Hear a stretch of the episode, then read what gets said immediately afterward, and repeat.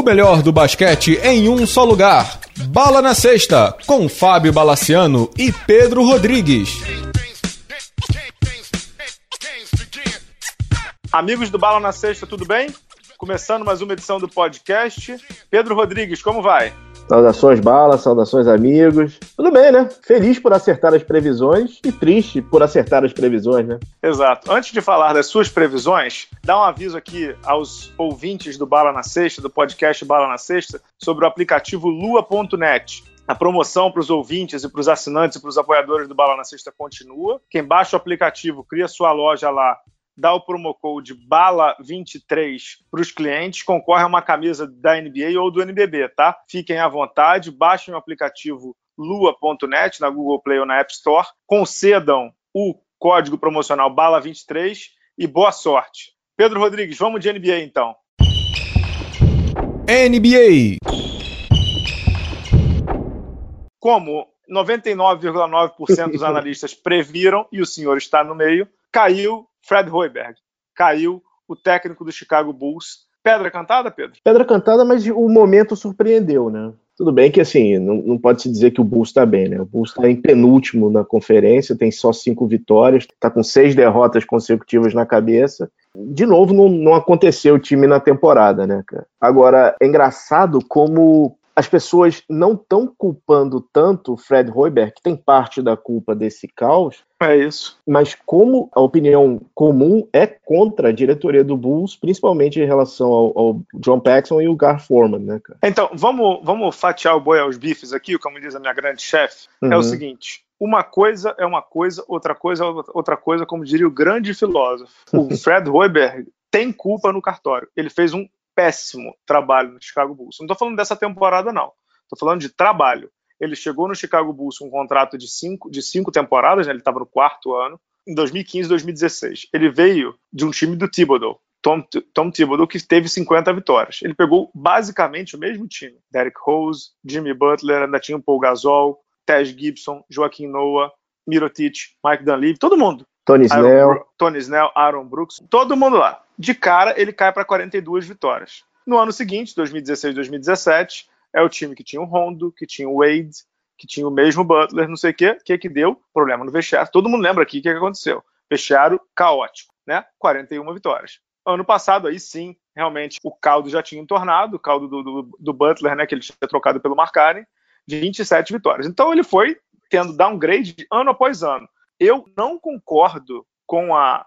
Antes de entrar no Forma no, no Steve Kerr, eu não concordo com a alegação do Steve Kerr, que o Steve Kerr disse que ele nunca teve talento para trabalhar. Não é verdade esse bilhete. Não é verdade. Ele teve muito talento para trabalhar nos dois primeiros anos e foi péssimo. E nos dois últimos anos, ou seja, no último ano e nesse mais recente, eu não consegui ver nenhuma linha de evolução nos jogadores que estavam lá. Nenhuma linha de evolução.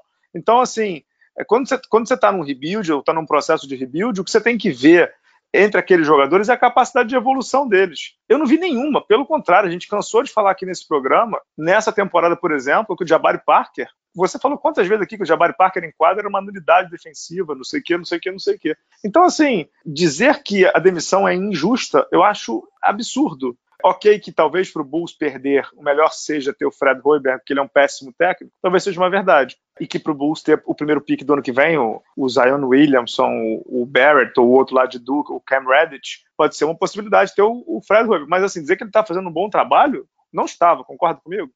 E eu acho engraçado como eles sempre mudam os personagens, os problemas continuam. Quando ele assumiu o time, que era efetivamente o time do Thibodeau, o Jimmy Butler ainda não era um superstar, eles estava se provando ainda, estava em ano de contrato, toda aquela mudança do time, do Thibodeau, do Rose pro Butler. Isso.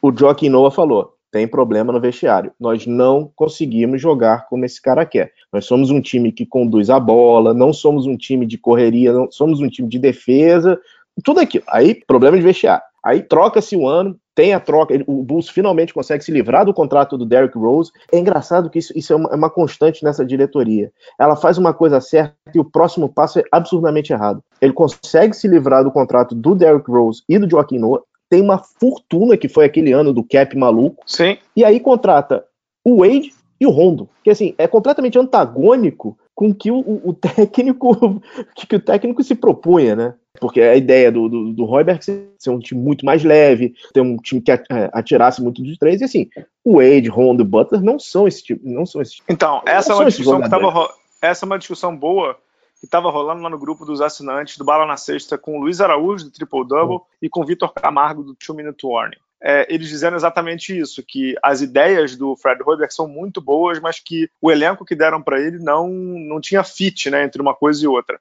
E aí sim eu emendo, emendo na outra questão. Di... Vamos ser super claro, super transparente. A diretoria do Bulls, com o Paxson e com o Gar Forman, o general manager, o vice-presidente de basquete, os dois manda-chuvas, é uma piada.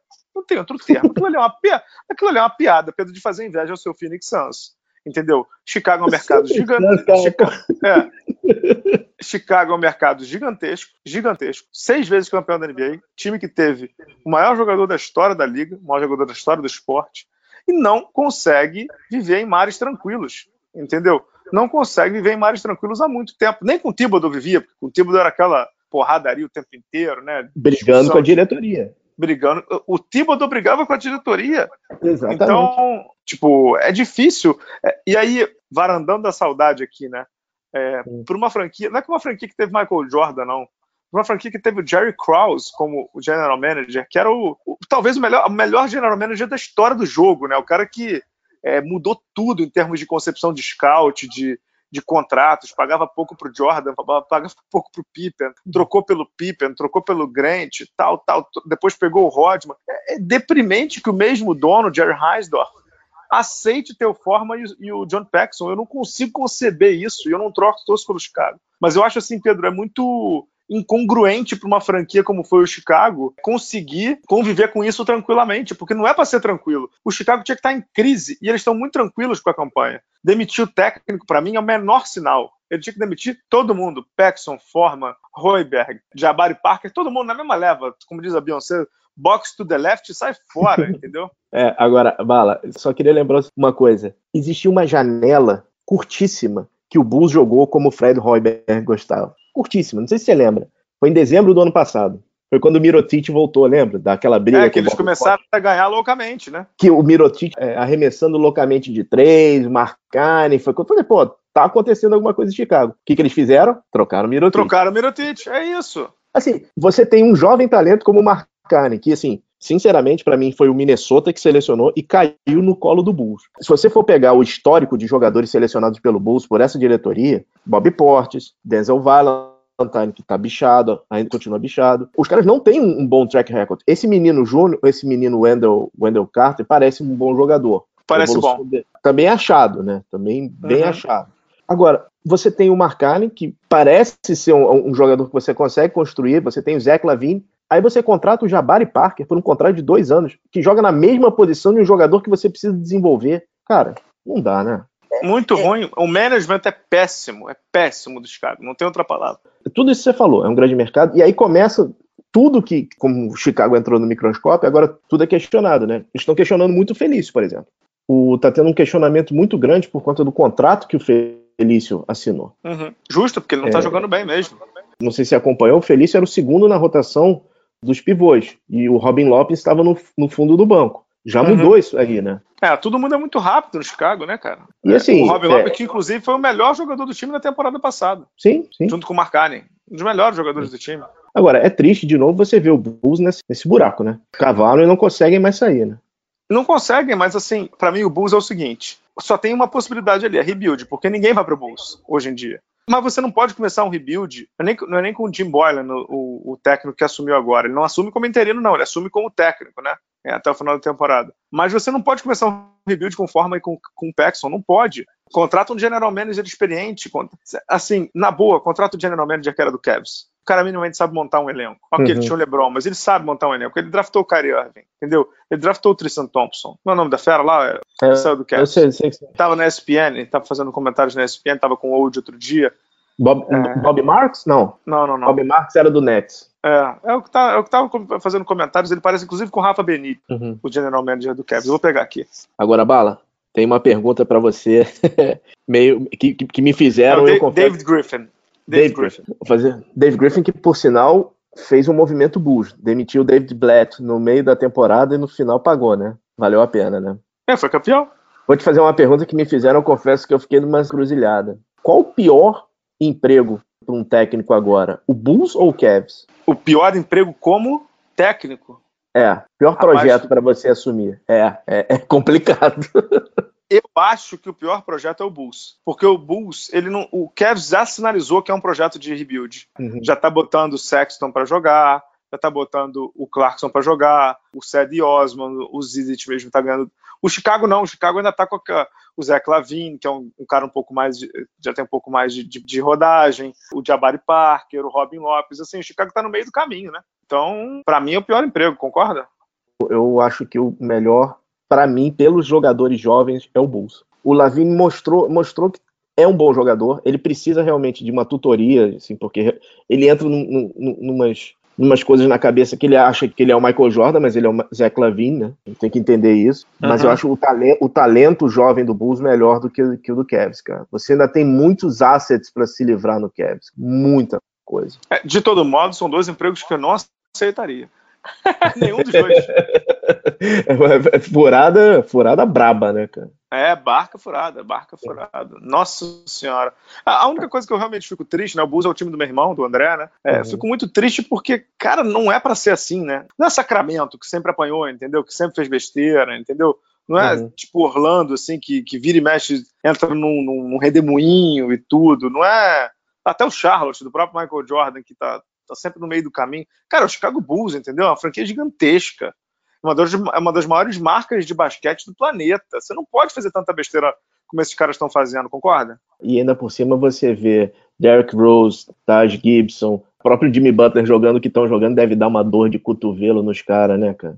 De verdade, o caso do Rose eu nem, eu nem entre aspas, reclamo, porque a situação ali era muito difícil, né? Tinha um uhum. desgaste até emocional ali mas o, o, o Rose, é, o perdão, o Gibson é uma coisa que eles. Eu sempre gostei de Ted Gibson, um, grande, um, ótimo compositor de elenco, digamos assim. Uhum. A questão do Butler, a questão do Butler, ele saiu porque brigou com o próprio Fred Hoiberg, né? E com o management também, que ele disse que queria ser franchise player, o management não enxergou ele, nele isso, né? Uhum. Então, é, cara, é muito. Ah, bala, você entende mais do que o John Paxson e o Forman. Não é isso, mas que eles estão indo muito mal, isso é muito óbvio, né, Pedro? Há muito tempo, né? Podemos emendar com uma, uma, perguntinha de um apoiador, cara? Pode, só lembrando que no, no, no, segundo bloco aqui a gente começa com as perguntas dos apoiadores, mas já quer botar aqui? Não, pois é, eu queria fechar com uma pergunta que eu acho que tem um pouco a ver com, com o que a gente está falando sobre, sobre o Bulls, né? É uma pergunta do Bruno Almeida perguntando o que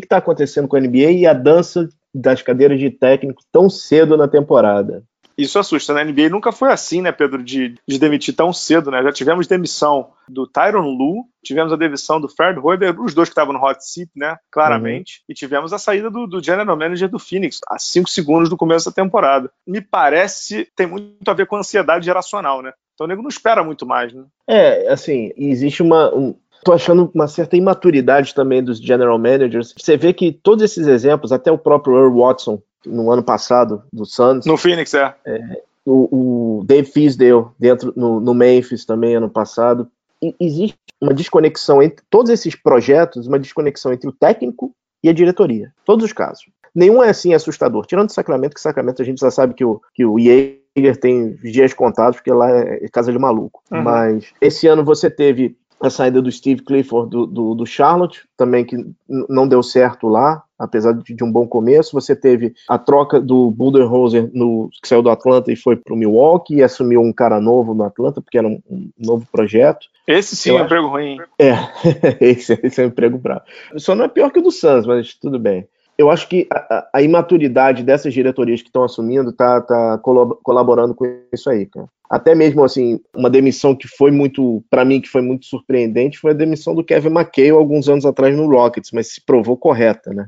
Exato, e estava tendo problema no vestiário também. Né? E esse ano, uma demissão que se provou correta foi a do próprio Memphis, né? Do Dave Fisdale, que apesar, apesar de ser camarada dos jogadores, está tá mostrando um bom trabalho em Nova York. O Memphis voltou a ser o Memphis, né? Exatamente, exatamente. Acho que acabou sendo bom para os dois, né? Exato. Vamos para o segundo bloco aqui, vamos para o turista no intervalo, a gente volta a já? Vamos lá. Já pensou em curtir os maiores espetáculos do mundo? Escolha o seu jogo que o Turista FC vai cuidar de tudo. As viagens mais insanas e os melhores pacotes. Tudo personalizado para você, amante do esporte. Eu vou te dar uma ideia da jogada perfeita. É bola na gaveta e bala na cesta. Você vai curtir estilo MVP e vai entrar pra história essa trip maneira. Ingresso, transporte, hospedagem, seguro, viagem, tudo que você precisa. Os melhores jogos, tudo sob medida. Super Bowl, futebol europeu e corrida. Bola da vez, NBA. Atento a cada jogada. Assistência de bandeja, cesta de três. Vendo de perto a enterrada. Combine com os amigos, chegou a sua hora. Turista FC, torça mundo afora. Curta nossas redes sociais e também dê um confere no turistafc.com.br. Voltando aqui para o segundo bloco, então, Pedro, a gente vai fazer a sessão das perguntas dos apoiadores assinantes do Bala na Sexta. Para quem ainda não é, apoia.se barra bala na sexta. Muitos brindes legais, muita promoção, muito conteúdo. E a gente vai agora fazer as perguntas. Pedro, você vai fazer o mestre de cerimônia aqui, dizendo o nome do, do assinante, e a gente vai responder as dúvidas, beleza? Vamos começar logo pela pergunta do Diego Safadi. Quais são as maiores decepções da temporada até agora, frente ao que cada equipe poderia entregar? Ele deu três sugestões: Boston, Utah e Houston. Boa pergunta. O Houston é uma decepção, mas já está se acertando. Teve a questão do Carmelo, que mexeu com todos os ponteiros. Teve a perda de dois jogadores importantes, o Ariza e o próprio Mbabuta. O Boston tem uma questão que dois jogadores vindo de lesão, o Hayward e o Irving. E também, aparentemente, está se acertando. Tem jogado melhor aí essa, essa última semana. Perdeu recentemente também, mas tem jogado melhor. Para mim, a maior decepção é o Utah Jazz, porque não mudou nada de uma temporada para outra, recebeu o GeForce ali do Grayson Allen e não está conseguindo jogar. Então, não sei o que aconteceu ali, se tem alguma coisa de diferente. Raulzinho, inclusive, estreou recentemente, tem ganho minutos, que é ótimo para gente e para ele. Mas para mim, a maior decepção é o Utah Jazz, concorda ou discorda? Eu concordo contigo, porque Utah não sei se essa palavra existe, mas involuiu. Ele, tá, ele deu um passo atrás. Você vê o, o, Rick Rubio, que está jogando agora pelo Utah, é o Rick Rubio do, do Timberwolves, que é um, um, jogador com arremesso errático. O, a gente comentou isso no programa passado. O Donovan Mitchell está sofrendo da maldição do segundo ano, ele não está conseguindo ser o jogador explosivo que, que ele era, ele está com arremesso muito ruim. O Jazz não está bem. Ele não está bem na temporada. É, na verdade, eu acho que é, o fator surpresa do Mitchell acabou, e como você disse bem, ele está sendo super hum. marcado, os movimentos super marcados. O Jazz é um time defensivo, né? É um time de uhum. defesa. E ele usava o Mitchell, como usava o Hayward, como, digamos assim, um esteio ofensivo. O Hayward tem mais armas do que o Mitchell. Então o Utah Jazz conseguia sobreviver. Mitchell não, não está conseguindo sair. De três ele não é tão bom assim. Ele não tem tantos golpes no ataque como tem o Hayward ainda. O Mitchell é super novo. Pode ser que ele crie. Então acho que o Utah Jazz está um pouco encalacrado nesse sentido. Para mim, desses três times é a maior decepção para mim. Na minha eu opinião, concordo. é a maior decepção entre os três, né? Não, concordo contigo. Eu acho que Utah é. Agora o Mitchell tem essa questão, né? Ele tá mal e continua arremessando, né? Isso, isso daí é uma, é típico de jogador que está querendo se acertar. Né? Sim, porque ele também recebeu a carta branca do técnico. O Quinn Snyder uhum. disse para ele continuar arremessando, mas ao mesmo tempo o que me preocupa é que uma vez eu vi uma entrevista do Dwayne Wade falando sobre isso, é que ele só está encontrando o ritmo dele, ou está procurando encontrar o ritmo dele através de arremesso. Uhum. E não uhum. necessariamente é a sua única maneira, né? Uhum. Então, Sim. cava uma falta, vai fazer cesta de perto. E ele é um jogador da, quase que a moda antiga, né? Tem muito mid-range ali, né? Isso, isso aí. Isso hoje não, não é mais tão tranquilo né, na NBA. Então vai lá dentro, cava uma falta, faz uma bandejinha, entendeu? Infiltra, tenta outro tipo de jogada, vai ganhando confiança aos poucos. Ele não tá conseguindo. Ele não tá conseguindo, até porque ele não é disso, ele não é esse tipo de jogador. Né? Vamos pra próxima? Bora. Vamos agora para uma pergunta do Gustavo Nascimento. Qual o maior motivo da inconstância do, do Spurs nesse começo de temporada? Rapaz, eu ia até colocar os Spurs como uma das decepções da temporada, mas eu sabia que vinha a pergunta do Gustavo, abração para ele. Dava para esperar que o Spurs não viria bem, né, Pedro? Estava claro para você, né? Uhum sem Ginobili, sem Parker, sem Kawhi. E aí óbvio que tem uma adaptação entre o DeMar DeRozan e o sistema de jogo dos Spurs, que é algo completamente diferente na vida dele. Ele jogou a vida inteira no, no Toronto, ele tem jogado bem. Então o Popovich disse que ele tinha que ser mais egoísta, né, de definir um pouco mais as jogadas e tudo. Mas eu acho que tem dois pontos importantes. Primeiro, falta um armador mesmo, né? O DeJounte Murray saiu e a armação fica muito, muito, muito dificultada. É, o Pat Mills não é um armador tradicional, né, como o Pop gosta de jogar e tudo. Aquele general dentro da quadra, ele tinha o Avery Johnson, depois ele passou para o Tony Parker. Não é, né? Não é aquele armador tradicionalíssimo, né, Pedro, que, que o Pop sempre teve. E nem o Brent Forbes, que eu acho fraquíssimo, inclusive. Então, isso me preocupa um pouco porque eu não acho que falta elenco exatamente. Você tem dois jogadores muito acima da média, o Aldridge e o, o DeMar DeRozan, mas talvez falte um pouco mais de, de balanceio nas peças. Você não tem armador e você não tem outro bom ala para jogar com o DeRozan. Né? Eu, eu acho que o Rudy Gay é um bom jogador, mas eu não sei se ele é um bom jogador para um time bom. Não sei se você concorda. Ficaram claras algumas coisas em relação aos Spurs, né?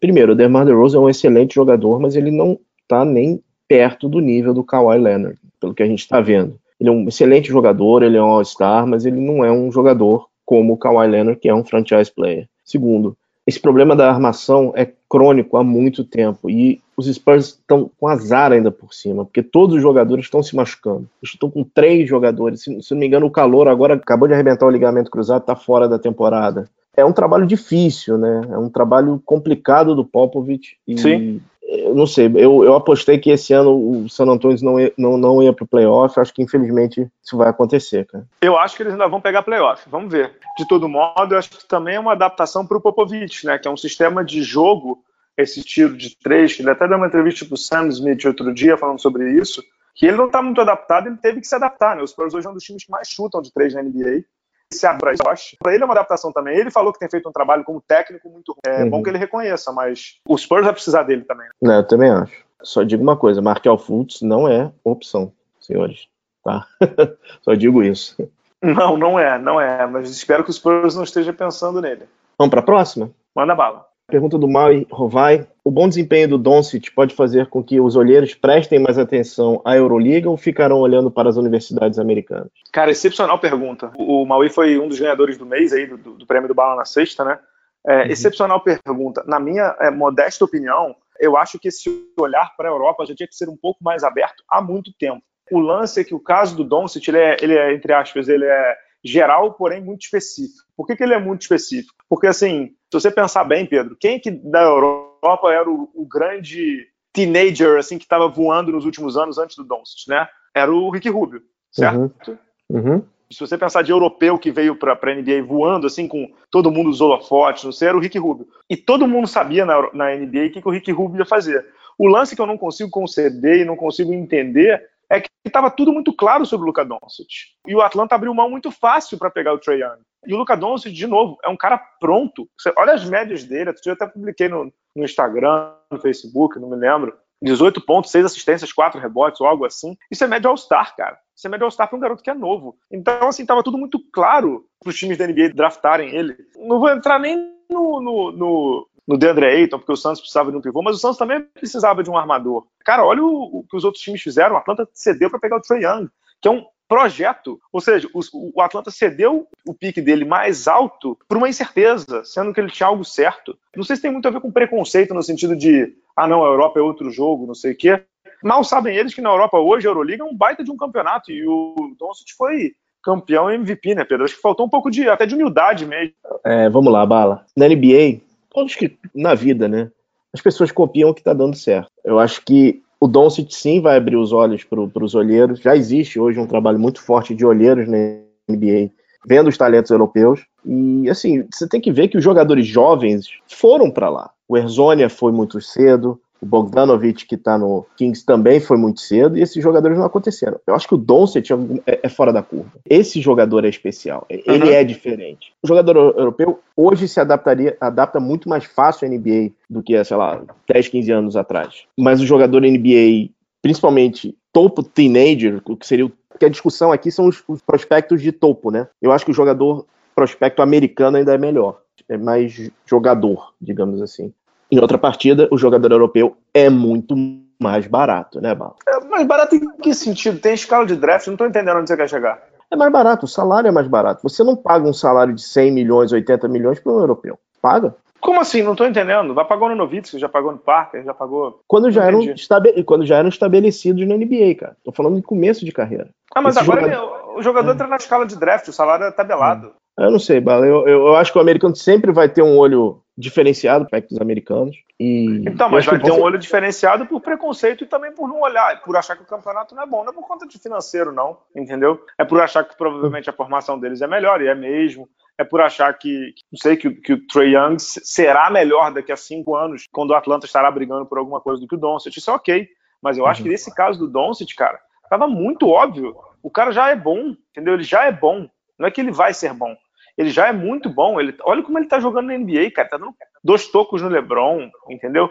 Ele tá voando na NBA. Ele tá jogando no Oeste ainda por cima. Sim, se, ele tivesse, outros... se ele tivesse no Leste, ele faria 30 pontos por jogo. Mas e os outros prospects jovens que saíram da Europa? Ricky Rubio, Erzon... Mas é, isso, mas é isso que eu tô te falando. De, é, de... Ele é fora da curva, cara. Ele é então, é fora da curva. Então, mas justamente por ele ser fora da curva, ele deveria ser avaliado fora da curva. Entendeu? O meu ponto em relação a ele é que ele, assim, o, o caso europeu, como eu te disse, ele é o primeiro grande teenager da Europa que, que vem para a NBA depois do Rick Rubio, né? Mas ele deveria ser olhado com mais carinho. Pedro, a gente está em 2018, né? Fechando 2018. Não tem surpresa com o Doncic. Você consegue dissecar o Doncic do começo ao fim, cara, do jogo dele. A gente conhece ele desde 2015, quando ele 2016, né? 2015, quando ele veio jogar aqui 15. com o Bauru, 15, né? Uhum. 2015, quando ele veio jogar aqui com o Bauru, a gente conhece ele, entendeu? Não é possível que os times da NBA não conheçam. Não é possível. É, Bala, eu acho que tem que sim uma questão cultural também. Vídeo o GM do Atlanta que disse que preferiu o Trae Young por ser americano, por ser um nome reconhecido em college. Tem uma questão mercadológica, sim. Isso daí tem que tem que tem que estar tá na mesa. Agora, você acha que vai surgir um outro Doncic por agora? Eu acho muito difícil. Isso é uma vez numa geração, cara. É, não, por agora não tem, né? Não tem o próximo Doncic na Europa ainda não. Ainda não apareceu. É, só lembrando o, o, seguinte, né? A última vez que um grande, um grande prospecto foi, foi, foi selecionado assim foi o Antetokounmpo, né? E é, aí, é, que, é que o do Antetokounmpo é diferente, né? O do, do Antetokounmpo foi diferente porque o do Antetokounmpo foi uma coisa escondida, né? Tanto que ele foi pique 15, 16 lá do Milwaukee, né? O Doncic é, estava na cara de todo mundo. E era aquela coisa assim, o, o, que, eu tô, o que eu tô falando é assim, é, é, é como fran, as franquias acabam pensando. Eu achei um cara que é um, eu, eu, acho essa palavra horrível, mas é verdade. É um espécie completamente fora do padrão, gigante, leva bem o jogo, não sei o quê. A gente precisa, as outras franquias começaram a procurar um, cara escondido. Foi o draft do caboclo, caboclo né?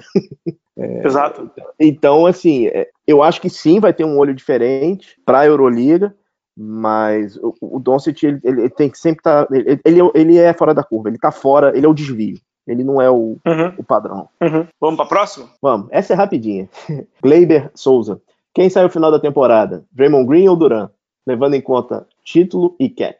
Ah, pensando que algum dos dois vai sair, né? Uhum. Eu acho que o Duran sai. Acho que nenhum dos dois sai, cara. Acho que vai, vai, um título vai apaziguar tudo isso aí. Você acha? Eu acho. Eu tô achando o Golden State tão, tão diferente, cara. Assim, desde a briga, vi o jogo deles contra o Atlanta, né? Que foi ontem. Uhum. A gente tá gravando terça, foi ontem.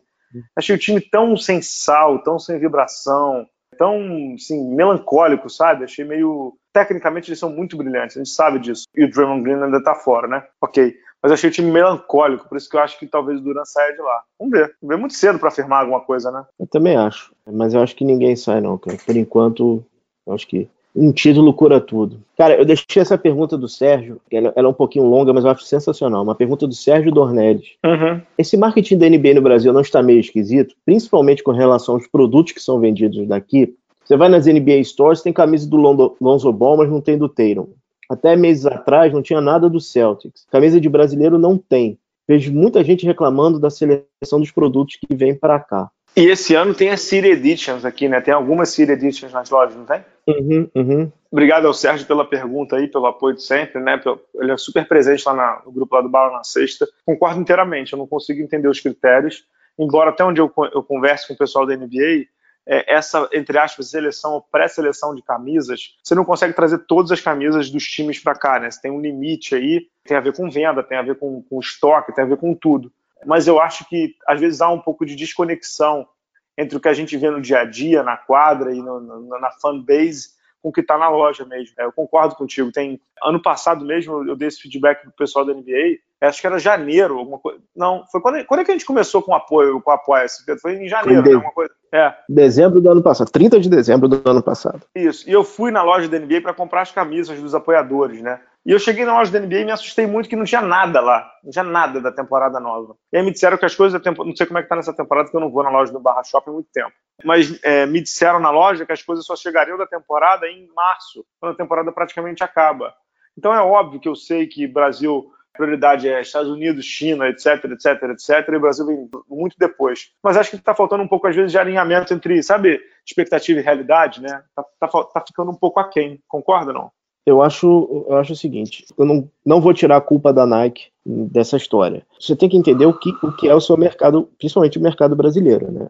A primeira camisa que veio para o Brasil eram aquelas jerseys, não era a, a, as oficiais, eram as réplicas, mas eram aquelas que você botava o telefone e você pareava com o telefone e colocava lá uma, sei lá, umas atividades do jogador que você estava comprando, não sei o que, etc. Aquelas coisas que ninguém usa. Camisetas caras, camisetas de 399 reais. A Adidas, uhum. com todos os defeitos que ela tinha, a Adidas tinha, tinha camisas mais baratas. Você não podia uhum. ter número, você não podia ter o nome do jogador, mas eram camisas mais baratas. A, a Nike nunca fez isso aqui. Uhum. Outra coisa, isso tem muito lá, né, lá, quando você vai ver jogo lá na NBA, tem camisas que são é, exatamente assim, é só a camisa sem o número e sem o, o, nome do jogador. É, basicamente pelo amor ao time, né? Alguma coisa Exa assim, né? É, é, é, eu não entendo. Não, a, própria Jersey, eu não entendo como é que é, aqui no Brasil, nas NBA Stores, não tem aquela coisa de você poder personalizar a camisa na loja. Mas tinha, tá? Eu não vou na loja tinha, do Barra Shop há muito tempo. Tinha, tinha, tinha. Eles tiraram isso. Eu me lembro de um menino com uma camisa pique do Nets, pô. É sensacional. Uhum, e era uma camisa uhum. mais barata. Isso daí não, não chegou aqui. E sim, Bala, não dá para você ter. Não, eles estão trazendo coisas, eles estão trazendo coisas que até, até me surpreenderam. Eles trouxeram a camisa do Jordan. Isso, por, então, mas por, por, não, mil não. R$ reais a camisa do Michael Jordan. Vai me desculpar, mas isso não existe. Exato, exato. Vamos entender o mercado, né? Eu garanto para você que as camisas que mais vendem, que são as que eu mais vejo do pessoal usando na Nike, são as camisetas, que são aquelas é, t-shirts que, que tem lá, o, o, sei lá, tem muita gente com aquela do Duran, com, com, com a do Cavs, que se não me engano custa 169, 149.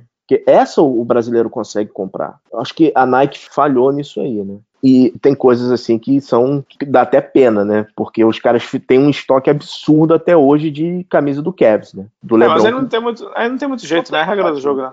Muito o que fazer, mas você podia fazer um por 59, se livrar do estoque, né? Tem uma pergunta do Neto, né? Do Antônio Neto, ele pergunta quando é o próximo evento do Bala na Sexta, né? É, em breve, estamos em negociações. São muitas negociações em andamento é, com a holding do Bala na Sexta, está faltando um pouco de, de tempo, mas, assim, em breve haverá evento Bala na Sexta. Fiquem de olho. Bom, vamos para uma pergunta pro, do Bruno Pircol. Análise profunda uhum. do rap. Até onde eles podem chegar? Até que ponto a chegada do Kawhi e a temporada do Raptors pode influenciar o MVP? Quer começar? Bala, o Raptors está me surpreendendo absurdamente e duas coisas me surpreendem muito no Raptors. Primeiro, como o Kawhi Leonard voltou bem, como ele está bem. E segundo, o Nick Nurse. O Nick Nurse não está tendo, é, para mim, hoje ele é o técnico do ano. Para uhum. mim, ele é o melhor técnico atualmente na NBA. Tá fazendo o Raptor jogar o fino, não tá tendo medo de, de mexer em rotação. Ele não tem, de repente, tanto, tanto apego, digamos assim, a jogadores antigos, tipo o Valanciunas, ele, ele tá fazendo um revezamento dos pivôs, tá tendo uma. O, o Siakam teve uma, uma melhora absurda nos últimos tempos, e até mesmo o Danny Green, cara, tá, tá, tá tendo boas partidas. É, eu acho que o, o problema do Raptors, para mim, é abril. A gente tem que ver como é que eles vão estar em abril em começo é de isso, É isso. É, quer mais uma ou você quer fazer uma pergunta e já emendar para o próximo bloco? Não, é só dar um, dar, um, dar um pitaquinho no Toronto aí. Um pouco do trabalho do Nick Nurse, acho que tem sido muito bom, porque ele não está tendo o menor pudor de botar o Ibaka no banco, né? Em alguns momentos. Uhum. Não está tendo o menor pudor de, é, em alguns jogos, tirar o Kawhi Leonard do time. Danny Green também com restrição de minutos. Acho que ele está fazendo um excepcional trabalho. Não esperava, porque ninguém conhecia ele como head coach, né? eu acho que o Toronto vai ser ou líder ou vice-líder do leste. Isso para mim está muito claro aí, né? É, tá voando, tá jogando muito bem. Mas para mim o Toronto é sempre a incerteza até o jogo 1 do playoff. A gente tem que esperar um pouquinho, né, Pedro? Agora, vai ser irônico se o, o Toronto ganhar de novo o Coach of the Year e executivo do ano, né? Não, se ele ganhar o executivo do ano com o Massai, vai ser uma loucura. Acho que o executivo do ano nesse ano vai ser o Magic Johnson, né, Pedro? Trouxe o LeBron. Trouxe o LeBron. Eu sei, mas trouxe LeBron. Se, se, se o Raptors for para a final, sei não, cara. Vamos ver, vamos esperar um pouquinho. Qual é a próxima pergunta? Uma pergunta do Cleiton Rafael Almeida Silva. Uma análise sobre Lonzo Ball. É, li isso essa semana. O Lakers, o Lakers está 6 e 1 quando o Ball joga 30 minutos ou mais e apenas 7 ou 8 quando joga menos tempo que isso. Vale esperar mais um pouco ou envolver ele em trocas para a chegada de um All-Star? Eu tenho uma opinião muito particular sobre o Lonzo Ball. Há muito tempo, desde o ano passado. Eu acho ele um defensor de elite, acho que ele defende muito bem. Acho que ele tem uma visão de jogo diferenciada, mas ele é um mão de pau Ele é um mão de pau no arremesso, ele é muito ruim no arremesso. Entendeu? Então os outros times hoje, os jogadores do, dos outros times, estão jogando com dois palmos na marcação diante dele. Então, se eu, particularmente, pudesse dar o Lonzo Ball por um All-Star, eu trocaria agora. Eu, Fábio. Não sei você, Pedro. Bala. A minha opinião sobre o Lonzo Ball, para mim, é a mesma opinião sobre o Brandon Ingram, sobre o Josh Hart. Eu acho que o Lakers está em LeBron Mode. E LeBron Mode significa ganhar, não é desenvolver jogadores. Cara, se puder pegar assets por esses jogadores jovens, vai. Então, mas aí que tá, aí que tá. Vamos, vamos com calma, como diria o Jack, por parte. Eu acho que assim, tem que dividir um pouco a situação. Eu acho que assim, ok que esse não é um ano para ganhar, tá claro isso para mim, não tem problema. O lance é, você tem que também ver quem é o jogador que vai te dar alguma coisa, entendeu? Desses jogadores que estão no Lakers, eu não sei se algum deles vai ser All-Star, entendeu? Ingram, Hart, Kuzma, Ball, até o KCP, o amigo do LeBron, acho que nenhum deles vai ser All-Star. Então, se você tem a possibilidade de trocar esses garotos por um All-Star com um contrato longo, eu iria na hora. Eu iria na Até o Ingram, eu iria. Entendeu? Até, o, até o Ingram eu iria. Concorda não? Bala, eu acho que o único desses jogadores que você mencionou, o único que está funcionando bem com o LeBron é o Kuzma. É o único que eu manteria. O resto. Que você cornetou no programa passado. Mas é o único que está funcionando com o LeBron. O resto, ó, Pode ir, cara. Porque é exatamente isso. Não serão All-Star. São bons jogadores.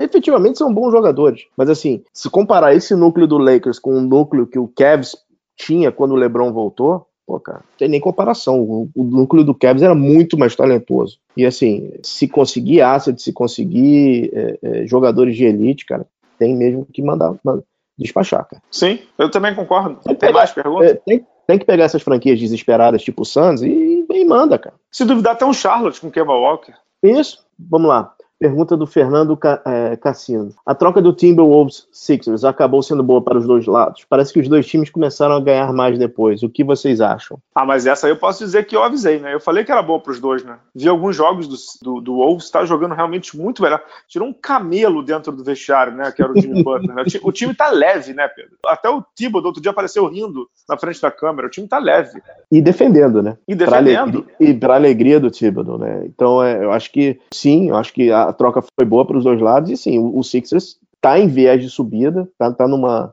O, o, Jimmy Butler já decidiu dois jogos para eles, um, se não me engano, foi contra o Orlando e o outro foi contra o Nets. É, é isso, né, cara? Os meninos não precisam arremessar, deixa o Fultz lá com o seu drama. Hoje o Sixers está melhor que, por exemplo, o Boston, né? Só teria, estaria um passo tá. a, abaixo que o, que o Raptors. É verdade. Só lembrando, a gente já respondeu a pergunta aqui do Leonardo Benuto, já respondemos também a pergunta do Henrique é, sobre o Bulls, né? A gente já falou um pouco sobre o Bulls aqui. O Daniel Dias também fala sobre a questão do Bulls, a gente já respondeu. O Rafa Morim também. Então acho que foram quase todos aqui, né, Pedro? Vamos deixar a pergunta pro, do Thiago, Thiago Essado, para o próximo bloco, porque a gente vai falar de seleção, né, cara? Vamos, vamos, vamos pro Mr. Boy, a gente volta já já? Vamos lá. We know game, we know game. We know... Vista-se com atitude dentro e fora da quadra Mr. Baller é a marca com o DNA do basquete. Camisetas e bonés personalizados, criados com alto padrão de qualidade para a academia, para o dia a dia, para o seu lifestyle. Visite nossa loja em mrballer.com.br e conheça nossas estampas exclusivas, pagamentos via cartão de crédito ou boleto bancário. Se preferir, chame a gente no WhatsApp 47 99754 0272. Siga também o Mr. Baller no Instagram e na nossa página do Facebook. Junte-se a nós, Pia Baller. Pedro, antes da gente falar de seleção, vamos às curtinhas do basquete, porque é só informativo, antes da gente entrar na análise. Primeiro de tudo, São Paulo entrou na Liga Ouro, é, divulguei lá no, no, nas redes sociais do Bala na Sexta e no blog também. São Paulo é o oitavo time da Liga Ouro, que vai contar com o Campo Com Londrina, com o time da Unifacisa de Campina Grande, tudo. E o São Paulo que tem um técnico, divulguei em primeira mão nas redes sociais do Bala na Sexta, Cláudio Mortari será o técnico do São Paulo. Bacana para a Liga Ouro ter um time com calibre do São Paulo Futebol Clube, né, Pedro? Muito legal e contratando um, um técnico, senhor técnico, né? Vamos, vamos convenhamos, né? É, de renome, domina vestiário, importante para esse momento de construção de time, né? Às vezes, quando você está você com um time novo, você contrata um técnico novo, às vezes você quebra muito do vestiário. Então, boa sorte ao uhum. Cláudio Mortari. Segunda curtinha aqui, LBF de 2019 definida 11 times. A LBF saiu de 6 times em 2017, 9 em 2018, 11 em 2019, com um time do Rio de Janeiro, a Liga Super Basketball, o Rio de Janeiro voltando a ter time depois de oito anos. E o mais legal também, Pedro, um time de Sorocaba, que é um polo importantíssimo do basquete feminino na história do basquete feminino. Bem legal, bem legal. Araraquara também vem com o time do SESI. 11 times jogando LBF, número legal, né? Legal, mostra crescimento e, cara, e uma coisa importantíssima para basquete feminino, continuidade. É verdade. Três times novos aí, muito, muito legal. Falei com o Ricardo Molina, presidente da Liga, é, nessa terça-feira. Ele me disse que foram 13 inscrições. Eles tiveram que vetar duas por conta de garantias. Então, é, o Molina é muito arrojado. O Molina é muito, muito arrojado. Vale a pena ficar de olho na próxima LBF. Lembrando que a próxima LBF pega um calendário diferente, também uma tentativa do Molina, de março até o final de agosto, Pedro. Oh, legal, cara. Calendário complicado. Você vai pegar playoff da NBA, do NBB, complicado, mas vamos ver. Complicado, mas ele tem um ponto. Ali em agosto, quando tá todo mundo de férias, ele tá jogando as finais. É, é verdade. É ele verdade. tem um ponto. Na época dos playoffs do NBB, quando tá a NBA, ele tá, ele tá começando a temporada dele, entendeu? Então, então ele tem um ponto. Não tô dizendo que é certo que é errado, não. Uhum. É, e a última curtinha de minha parte de basquete nacional, o campeonato da CBB, que é a segunda divisão né, da CBB, o campeonato que eles estão formatando aí para o lugar da Liga Ouro, 10 clubes também já decididos, entre eles a Liga Sorocabana, que jogou o NBB. Vitória da Bahia também me surpreendeu, é, vai jogar. Vai sair a divulgação nessa quarta-feira oficial. Os clubes teve uma reunião aí em Sorocaba nessa terça-feira. 10 clubes vão jogar o Nacional da CBB, que é a segunda divisão. Lembrando, nesse ano não vale vaga no NBB. O que vale vaga no NBB é a Liga Ouro, da qual o São Paulo, como eu citei anteriormente, faz parte. Vamos aguardar esse campeonato da CBB aí, certo, Pedro? É, é, vamos, vamos, acho que a frase é vamos aguardar, Bala, vamos aguardar. Posso ir para as minhas rapidinhas? Pode, mas antes, só, só uma coisa: é, o Campeonato Brasileiro Adulto, é, tal e qual a gente conhece, que é a primeira divisão, é o NBB, tá? Só para deixar claro: o Campeonato Brasileiro Adulto é o NBB. O que a CBB está fazendo é a segunda divisão. Vai ficar claro para todo mundo, certo? É, eu sei disso. Exato. Vamos, Você sabe disso. O que, estava, o que estava sendo divulgado durante o jogo da seleção não era isso. Enfim. É, exato. É, é, Eles que se é entendam ali. Eu, eu, é uma discussão complexa, é complicado. É, exato. Eu torço para a CBB e Liga Nacional se alinharem, porque vai ficar esquizofrênico. Tá claro aí o que, que vai uhum. acontecer. Vai lá. Bala, tivemos o, o final da LDB, a última LDB da Liga Nacional. Vitória do, vitória do Pinheiros, bela vitória de 81 a 61 sobre o, o Paulistano. Destaque para o Felipe Rui e para o Mamed. A disputa do terceiro lugar, vitória do Palmeiras, o Palmeiras voltando a ter um o Palmeiras voltando a ter um trabalho de base legal, venceu o Flamengo 7-1 a 65. Legal, é, olho nesse menino Felipe Ruivo que tem futuro, né? Ele é bom, eu só espero que ele tenha tempo de quadra, né? Não custa nada botar ele 30 minutos para jogar. Uhum. Concorda? Sim, sim, sim, sim. Isso aí. Torço muito por ele, garoto bom de bola, hein? Bem bom de bola. Eu coloco aqui as, as rapidinhas da NBA ou vamos deixar pro finalzinho, finalzinho?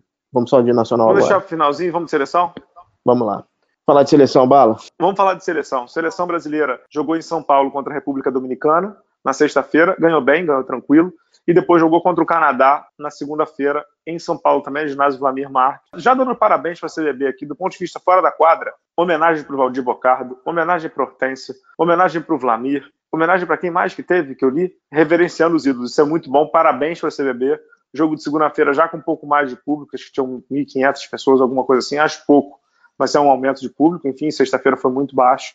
E dentro de quadra, aí tem um argumento que eu não concordo, mas já vou falar o Brasil levou uma tunda do Canadá. O Brasil perdeu por 94 a 67 e a classificação para o Mundial só vem em 2019. Tem que ganhar das Ilhas Virgens ou da República Dominicana dos dias 21 ou e 24 de fevereiro de 2019. Uma coisa que eu não concordo, Pedro, é o seguinte: quando diz assim, o Brasil perdeu de 30 pontos para o time B do Canadá. É o time B do Brasil também. Então, é, de acordo com essa alucinante eliminatória da FIBA, você não consegue ter uma regularidade, nenhuma consistência sobre os times que jogam. O Brasil perdeu do Canadá com o Oline, que enquadra, perdeu do Canadá com jogadores que jogam na Europa em times classe A, não sei o quê. Não é o caso desse time que veio aqui ao Brasil, mas também não é o caso do Brasil, que não veio com o Raulzinho, não veio com o Hertas, não veio com o Felício, não veio com o Lucas Bebê, que está lesionado, não veio com o próprio Nenê, que pode, sei lá, quem sabe voltar à seleção. Então, vamos devagar também. Agora que foi uma surra, foi, né, Pedro? Bala, eh, eh, vamos lá. Em relação ao teu argumento, esse mesmo, mesmo time C, B do, do Canadá, perdeu para um resquício de Venezuela. Acho que a questão toda é o seguinte: os jogadores B do Canadá jogam, estão jog num nível de competitividade maior do que os nossos jogadores. É, eu acho que assim a, a, diferença, a diferença ficou visível em quadro. O Brasil não conseguia defender o não conseguia defender, cara. E assim, o time absurdamente estático, que é completamente fora do que o Petrovic é, é fala. Foi, um, foi uma derrota é, aquelas doídas, cara. E assim, eu não sei se estava no cardápio isso aí, não sei se não sei o que, que o, que, que, efetivamente aconteceu para o time botar tanto num buraco que para o jogo de sexta para segunda para não conseguir sair, né? Sim, sem dúvida. É, e, e, o que me chamou a atenção nesse jogo da seleção brasileira contra o Canadá, time muito estático, tentando absurdamente jogadas de um contra um, sobretudo Leandrinho, e com uma defesa muito, muito ruim. Agora, sabe por que eu não culpo tanto o Petrovic? Quatro dias de treino vai evoluir como? Não tem como, cara. Não tem ah, como. Peraí, peraí ela tem umas coisas que não. Que, que, que, tem umas coisas que são na conta dele. O tal do Notice, Notice lá, que, que, que é um armador pequeno, é rápido, forte, é, é, fraco. Mas, pô, você não pode botar o Scott Machado e o, e o Rafa Luz pra marcar, cara. Eles vão, vão, sempre perder. O cara é forte, ele era mais forte. Isso daí é, é, era o técnico, tava claro. O cara deitou e rolou, cara. Quem é Notice, cara? Sinceramente. Sim, concordo contigo, não discordo, não. É. Eu só acho que, assim, algumas coisas que o Brasil falhou ontem, ataque estático, defesa de perímetro ruim, pouca movimentação, excesso de bolas de três sem pensar. Isso é treino, e ele não treina, entendeu? Assim, de verdade, eu não estou me esquivando de fazer análise, não. Mas eu só acho que fazer análise em cima de trabalho. É, você pode fazer análise em cima de jogo e dizer que ele substituiu mal, que ele mexeu mal, etc, etc, etc. Mas fazer análise de trabalho nessas eliminatórias é o que eu não vou fazer. Não vou fazer. Eu acho inconcebível o modelo de eliminatória que a gente tem, o tipo de comentário que deve ser feito. Não dá, você não consegue nem analisar a estatística. Não, concordo. É, é, é, é, outro, é outro jogo, é sempre um jogo novo, sempre um jogador novo. Agora, é isso. Tiveram, tiveram algumas falhas assim que, sabe, o Benite não podia ficar tanto tempo fora. Concordo. O, de, novo, único... de novo, durante o jogo, eu acho que o técnico foi mal, entendeu? Durante o jogo, eu acho que o, o, o digamos assim, o, o, controle de jogo do, do Petrovic foi ruim. Isso eu concordo. Isso eu não discordo, não. Eu, eu concordo muito contigo. Mas, é, é, ao mesmo tempo também, Pedro, ele está conhecendo o elenco, entendeu? Ok, Benite ele já joga há muito tempo, ele já conhece o Benite, não sei o quê. Mas é, quantos jogos ele teve com o Scott Machado? Três jogos? É, ele teve três jogos, é. É difícil, cara, é difícil. É, eu acho que assim, existe uma expressão que eu, que eu não gosto muito, não. Não, existe uma expressão que chama empatia hoje em dia, que tá todo mundo falando, né? É a palavra, ano passado a palavra da moda nos negócios era, era gratidão, esse ano é empatia. Pode notar aí, a palavra do ano. Mas é verdade. Se coloca no lugar do cara, entendeu? Ele não pode convocar todo mundo que ele quer convocar. Ele não treina e ele é estrangeiro, entendeu? Ou seja, ele não conhece muito bem a realidade aqui. É difícil, cara. É difícil. É difícil pro Petrovic, entendeu? Tô defendendo ele não. Acho que ele foi mal no jogo. Acho que ele foi mal no jogo. É, acho que o Brasil jogou muito mal. Muito mal mesmo. Do início ao fim. Mas não acho que é fácil pro lado do cara, não. Não acho que seja fácil, mas assim, não complica. Se existem alguns jogadores que são constantes na, na, na, na convocação, permanece com eles em quadra. Léo Mendel jogou muito pouco. Uhum. Isso para mim é um erro. Eu acho que nesse jogo ele foi muito mal e assim, foi meio um castelo de cartas, né? Foi caindo uma, uma coisa ou outra. O, o, ah, Brasil jogou menino, muito mal o jogo inteiro. Aquele menino, o Whittle, é, o cestinha é um, do jogo. É, é um bom jogador, mas vamos lá, né, cara?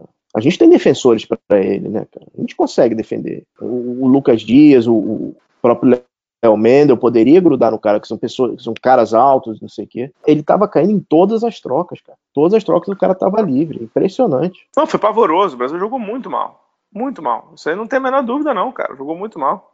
Bom, é, a pergunta do. A gente comentou tanto da pergunta do, do Thiago no, no, no, bloco anterior, você já meio que respondeu. É a pergunta do Thiago Essado.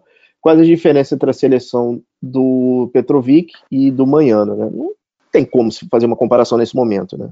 Não tem, não tem. A única coisa que dá para falar é que o Manhã foi mal na seleção brasileira. O Petrovic a gente tem que esperar ele. Uhum.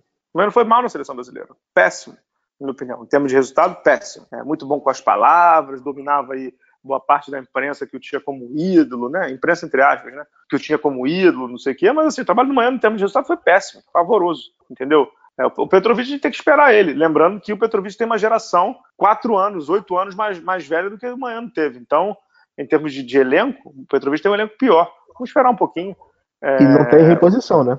Não tem reposição, é isso que eu tô falando. O elenco dele é pior. Então, vamos uhum. esperar um pouquinho. Eu acho que a gente tem que analisar o Petrovic no Mundial e analisar trabalho, não é, não é resultado, é trabalho, é diferente. É uma pena, a classificação ficou para fora de casa, né? Mas vai conseguir, é, não vai conseguir. Não, cara, pô, desculpa, se a gente perder para Ilhas Virgens e para Dominicana, cara, fecha o botequim. É, se perder para Ilhas Virgens ou República Dominicana, você joga aquela Copa América que o Manhano perdeu lá, né? Perdeu da. De que, que ele perdeu? Colômbia. Jamaica. É, enfim, é, é, eu acho que se a gente perder, fecha, fecha o botequim e começa de novo, porque não é possível. Exato. Vamos fechar? Tem as curtinhas aí? Você falou que tinha curtinhas, é isso? Tem, tem curtinha sim, Bala. É, Para as franquias da NBA ficarem atentas, porque vai, vão começar os balcões de negócio. Inclusive, a partir do, do, dia 15 de dezembro, diversos jogadores podem ser trocados, entre eles o Trevor Ariza, que está sendo cogitadíssimo para um buyout do Santos, pode pintar de repente num Lakers ou algum outro time, um jogador. O próprio Rockets, né, cara?